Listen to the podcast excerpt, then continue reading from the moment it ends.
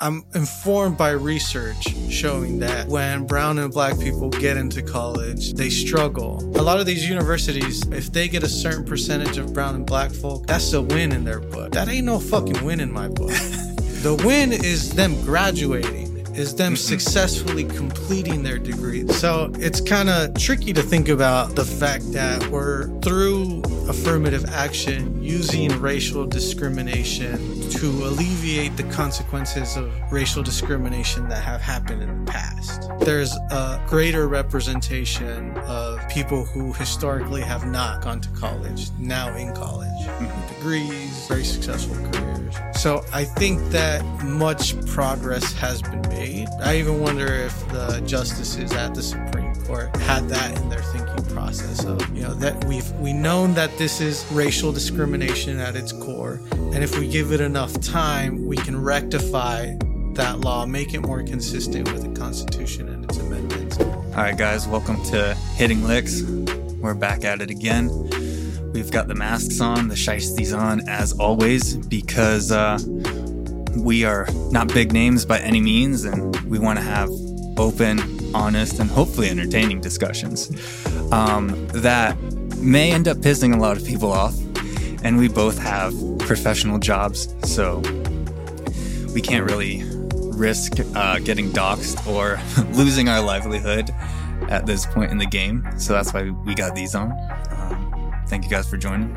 Got anything else to add to that one?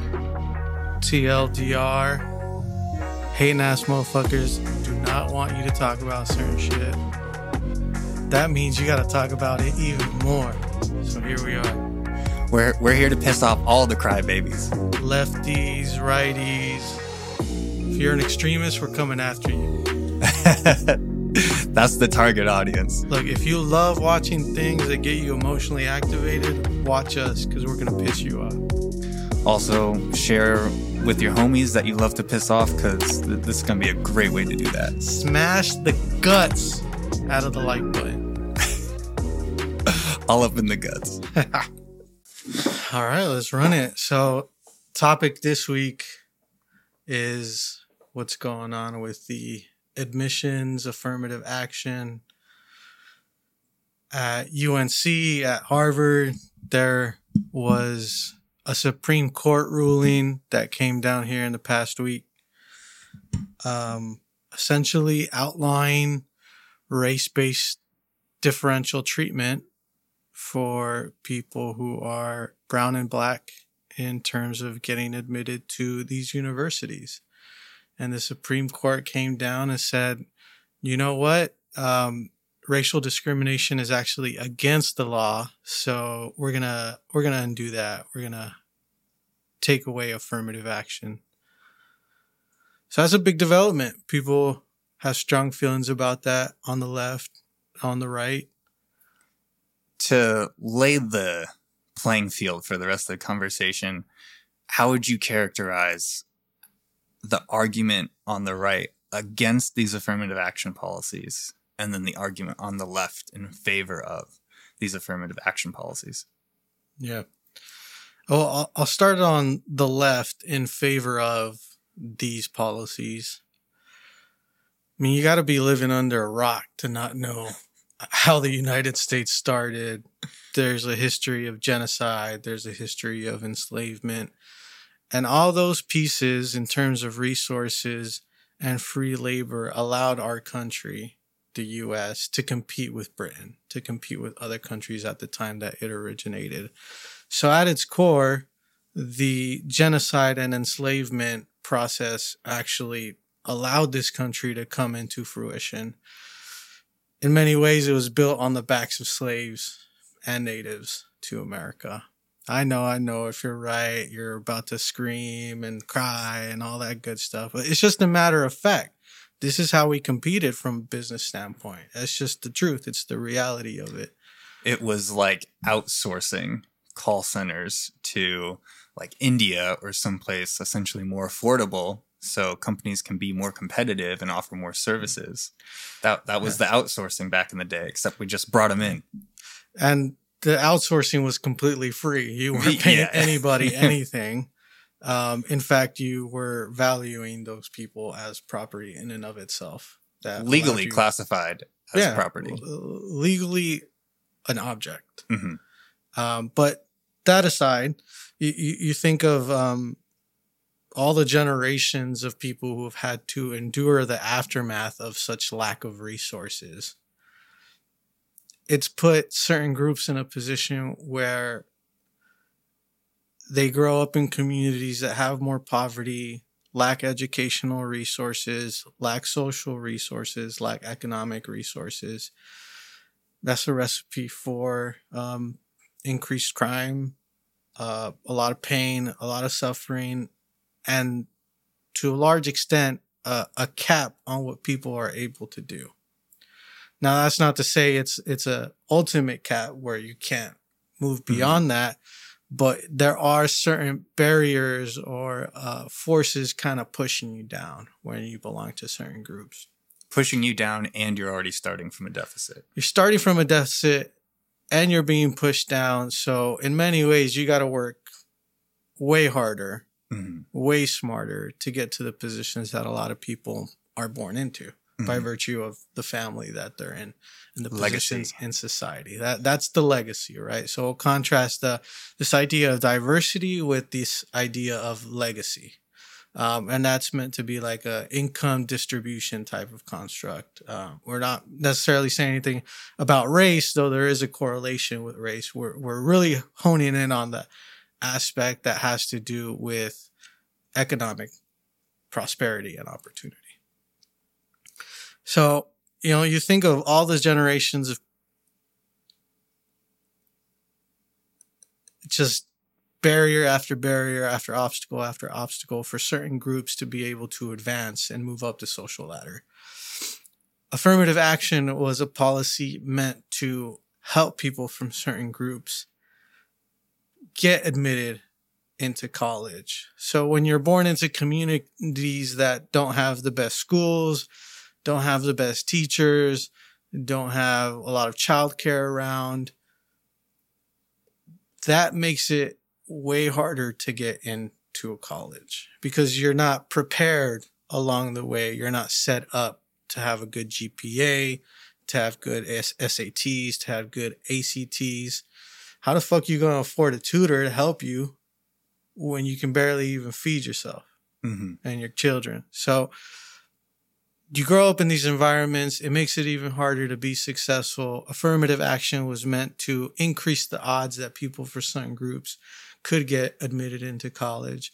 And so a part of that me- it, it primarily meant that race was a was considered a important variable when reviewing applications for college. And if you look at some of the stats, um, it's done exactly that. It really has helped a lot of people get admitted into college where they would have a lot of difficulty beforehand getting Mhm. into it. I think that's probably a good place to now start talking about what the right has to say about that. Yeah. And some of the controversy it's stirred on that side of the political spectrum. Definitely. So I think when you look at it from the right side, it is pretty clear that there is differential treatment based off race. And differential treatment based off race in the sense that it's favorable to be brown and black and it's disfavorable to be white or Asian hmm you have to do even better as an Asian or a white person. You have to be even higher in the percentile to have a shot. Whereas with brown and black individuals, you can be way lower on the percentile and still be admitted as if you are a higher ranking member of the other groups.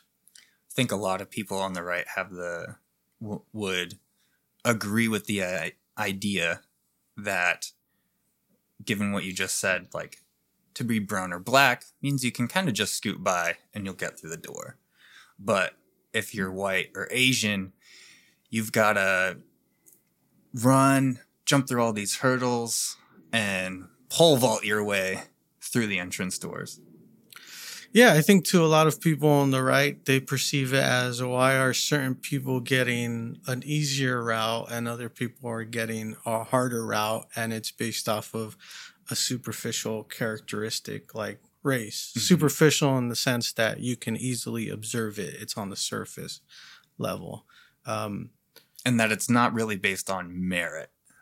I think that is the big thing that ekes at a lot of the people on the right is they think that the world is entirely run on a meritocracy. And merit is an important construct. I think mm-hmm. the research would lay out that having a sense of goals and pursuing those goals makes you a healthier person mentally and physically. Mm-hmm. But I don't think that the world is just based off of merit. And it goes back to this idea of legacy. Mm-hmm. Um, a lot of these people who are, or are white, let's say, who don't get admitted to a high ranking university, but have high GPAs, have a ton of experiences under the belt. Maybe they've already done internships, things of that nature. They're born into those opportunities to a large extent. They they grow up in the suburbs where they have great schools, they have great teachers, they have after school care, child care, nannies, tutors, so many resources at their disposal to help them become great and have a chance of being successful. And a big part of that is first getting admitted to a high ranking school because if you're born into a prestigious family, a wealthy family, you got to go to one of these high ranking schools. I mean, it's a matter of status, it's a matter of power, it's a matter of reputation. And so places will do just about anything because that, that is the merit part of getting admitted when you're uh, a wealthy white person. A legacy say. part? You're a legacy person, to be more specific. Um, but it's not, not even necessarily merit because again, you're born into those resources. You have right. accessibility to them. But people go further than that. If you got a dumbass legacy kid and you got to get him into school, you're going to pull some strings. You're going to make some donations. You're going to go talk to this person. It's a bad go, look when you got a dumb kid. If you wealthy and you got a dumb kid, man, go watch Succession if you haven't. I'll tell you everything you need to know. That's like uh, that's like the equivalent of always being picked last for dodgeball because you just can't throw the ball. Like you're gonna get picked on in in your legacy neighborhood. Yeah. All the dodgeballs targeted at your head because you got a dumb kid. Like, what's wrong with them? Why can't they get it together? Yeah. Why can't they get it together? Let's just buy their life did you hear what the Jones said about our kid last week? I overheard him. Yo, we gotta, we gotta talk to the directors. Yo, I already got a million. We're gonna send it. We're gonna hit the full send on the million. We're gonna get him in. Don't worry. We're gonna take care of him. And then, meanwhile, that kid's doing whatever that kid is doing. Maybe he's just playing video games. Maybe he's doing cocaine in the parents' basement. Who yeah. knows? Yeah, yeah. And at this point, we're talking about averages. Mm-hmm. on Averages. average, these are the relationships. Obviously, there's nuance and outliers, and this person didn't do that, yeah, etc. Um, so it's kind of tricky to think about the fact that we're uh, through affirmative action using racial discrimination right now to alleviate the consequences of racial discrimination that have happened in the past. We're trying to hit it with inverse discrimination, trying to reverse the polarity of discrimination, where, where at one point it was meant to hinder, now it's meant to elevate. Before it, it was discrimination, it's keeping you in the mud. People came along said, well, what if we utilize discrimination try- to try and get people out the mud? Yeah. Yeah, exactly that. And so now we've got a court ruling that may very well set a new precedent, st- or a countrywide, a countrywide precedent. Um, but Dr. PhD, you work in academia I think you're in a better position to talk about perhaps the long term consequences that people might not see on the surface. People that might be removed from academia don't fully understand what it takes to even get enrolled into perhaps not college. I think a lot of people have gone to college, but I don't think as many have gone to grad school or into a PhD program.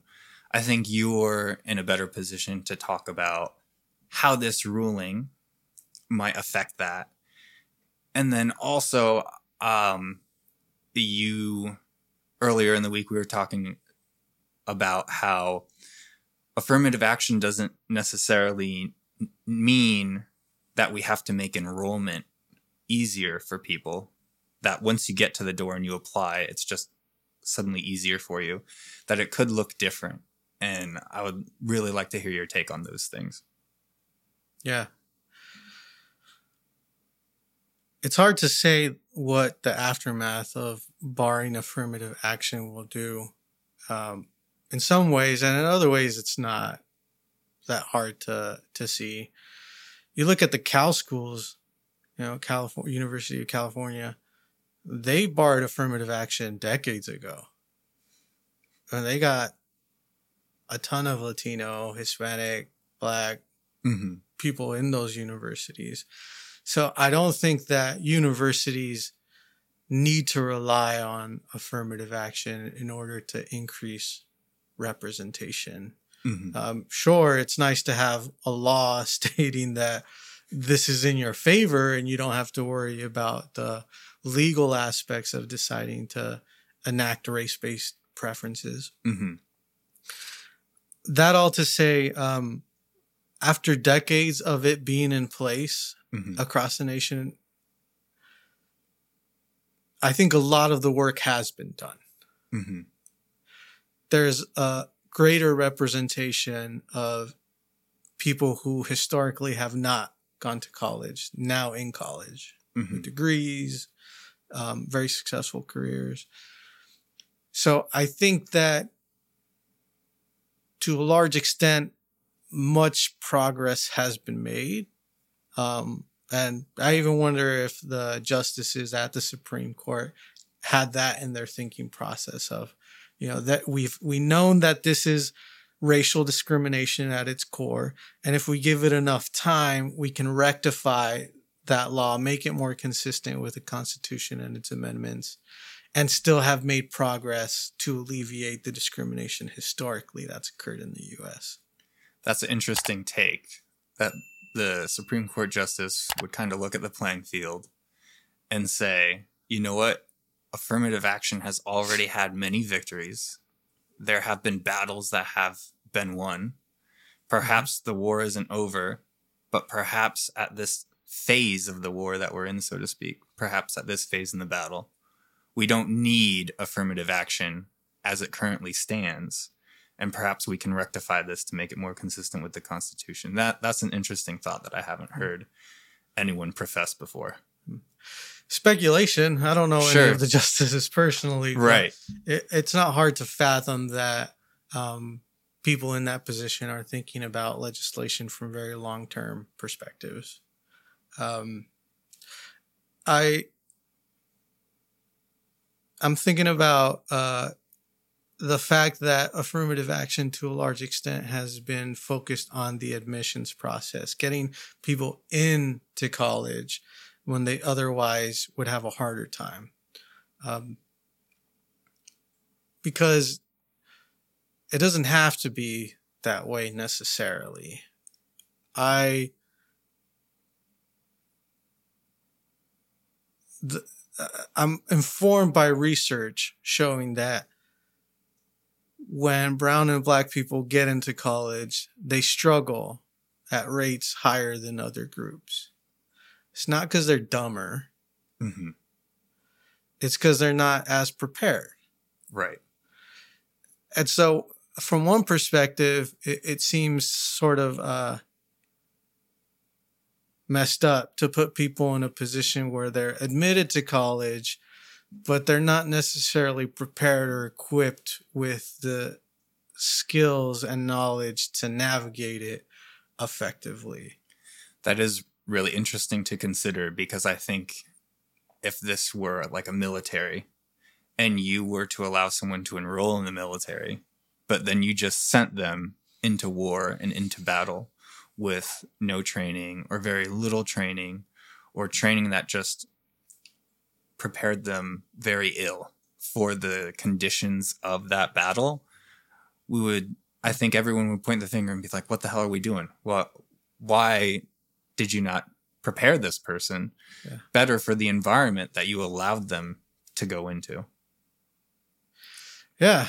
And yeah. so, what would you say are would be some more effective ways to prepare brown and black people and people of color um, for college that maybe wouldn't look like simply making enrollment easier? Because you had some really interesting ideas on that. Yeah. Um, I think the the name of the game is resources, mm-hmm. particularly when people are younger. So that could be in the form of of teachers of different courses, childcare, after school care, tutoring, different ways to make sure that students are more equipped to handle it once they get there. I think it's, it's a really tough thing when you um, have been working your butt off to get into college and then you get there. You might have been taking AP classes in high school mm-hmm. and then college comes around and the workload is, is different. Mm-hmm. You don't have the funds of knowledge to navigate all the intricacies from how to navigate on campus to how to access certain resources to um, how to build out a network. Mm-hmm. So I think focusing on knowledge and skills development younger would allow people to increase their odds of getting admitted to a college and not just being admitted, but actually persevering and being successful in terms of graduation. I, I don't think it's a win to a lot of these universities, uh, th- their metric is based off of the representation of the incoming class. So if they get a certain percentage of brown and black folk, that's a win in their book. That ain't no fucking win in my book. the win is them graduating, is them mm-hmm. successfully completing their degree. That should be the outcome that we're focused on. Not getting people in the door, but making sure once they're in that they're able to succeed, to do it well well said. And to that, I would add, I think something we should add to that metric is how many people are graduating and then how many people get a job that allows them to pay off the degree that they earned, assuming that, you know, they've taken on some sort of debt and obviously if they have scholarships then that that's great because you know that's part of the success like but as you're saying if you're a university and you're like, wow, our diversity and inclusion numbers are, you know, 10% above what the government said that they wanted us to have them at. We did it. We won. Mm-hmm. But then your students don't go on to graduate. And even worse, they drop out and then have debt. Then not only was that not a win for them, but that could be a major loss. Yeah. I think you, you're speaking to a very important point. And thus far, we've been framing the question about college, getting into it, doing well, the lead up to it. Uh, college doesn't have to be the only place where brown and black people go. yes. I think it's a really clever ploy mm. by the board of regents at all these universities and the executives of all these universities to try to get more and more people to enroll in their college so they can charge them money and make boatloads of money. And a lot of people are in positions where they can't pay it back after they graduate. Mm-hmm. Maybe your dumbass got a music degree Right. or art degree. And I'm not saying you're dumb because you're pursuing your passion. That's great.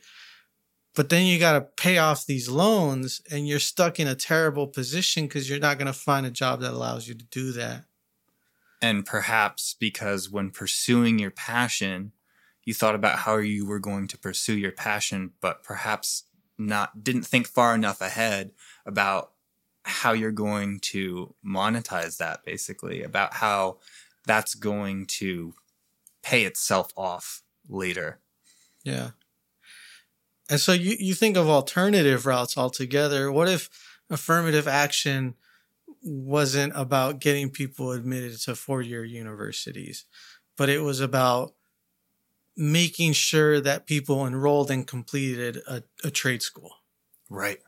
A trade school, you equip yourself with the knowledge and skills to do a job where you're making easily 100K hmm mechanic, electrician, etc.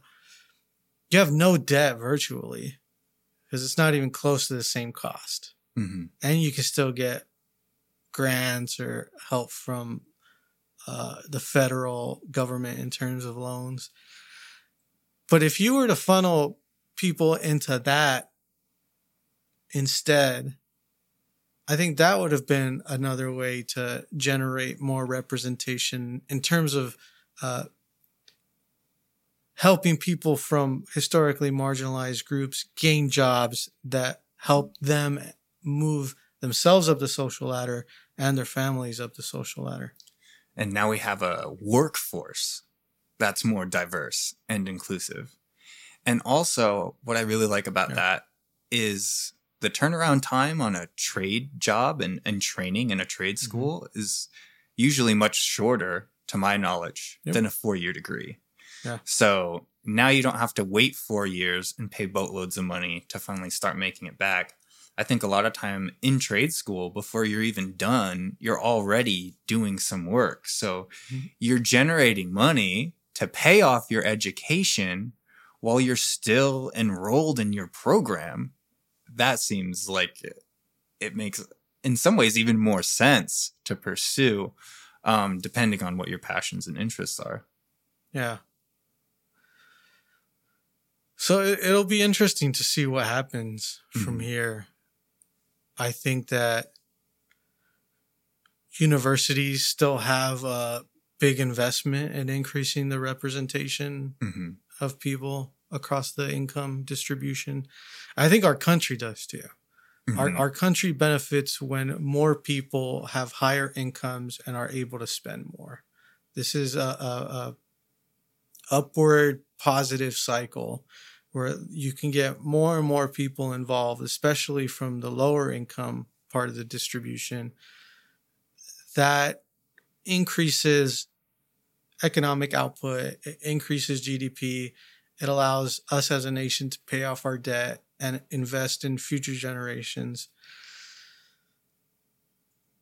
So, yeah, I I think universities are still going to want that level of representation, and, and I hope that to some extent there there's also a focus on helping people once they're in college Mhm. to be successful and persevere, or avoid college altogether. If Yeah. you can go into a trade school that allows you to develop some skill that generates revenue, Mhm. I think that's a that's a great thing that our country could do. Big win. Big win, big dubs. Big dubs. So I think we covered a lot of ground here. Um, I think that was a pretty good way to wrap it up too. Do you have any final message for the crybabies on the left and the crybabies on the right? uh, I, I think just challenge yourself. Challenge yourself to to try to see the other side. You don't have to agree with it. You don't have to think there's a lot of merit to it. You don't have to think there's a lot of legacy to it. Um, if you can at least understand what the other side is saying, I think that's an important step for all of us to come up with a solution that works for most people. Because if we're not talking about this shit, we're not going to come up with any ways to solve the problems. And we got big problems. We got to solve them. So we got to talk. I like that. I like the idea of nuance, having a nuanced conversation with someone that you disagree with and trying to make an effort to hear where they are coming from instead of they say one sentence that you disagree with. Mm-hmm. You make a lot of assumptions about what they believe and then you just call them stupid. I think that the ability to have a nuanced conversation like you just called for is something that we did more frequently in this country before and it was to our benefit. I feel it's something we do less and less now and it's very much to our detriment. Yeah. Well said. Well said. So that's what the second episode of Hittin' Licks. If you like our shit, smash the guts out of the like button again. Share it with people that you want to piss off. Uh, if you want us to talk about anything in particular, leave it in the comments. Yeah, yeah. If uh, and and like we just said, nuanced conversations. Uh, some of this stuff might piss some people off, but if you've got a good friend and someone that's not just gonna give you the finger because you said something they don't like, it could be a good way to uh, have one of those nuanced conversations. Appreciate you guys.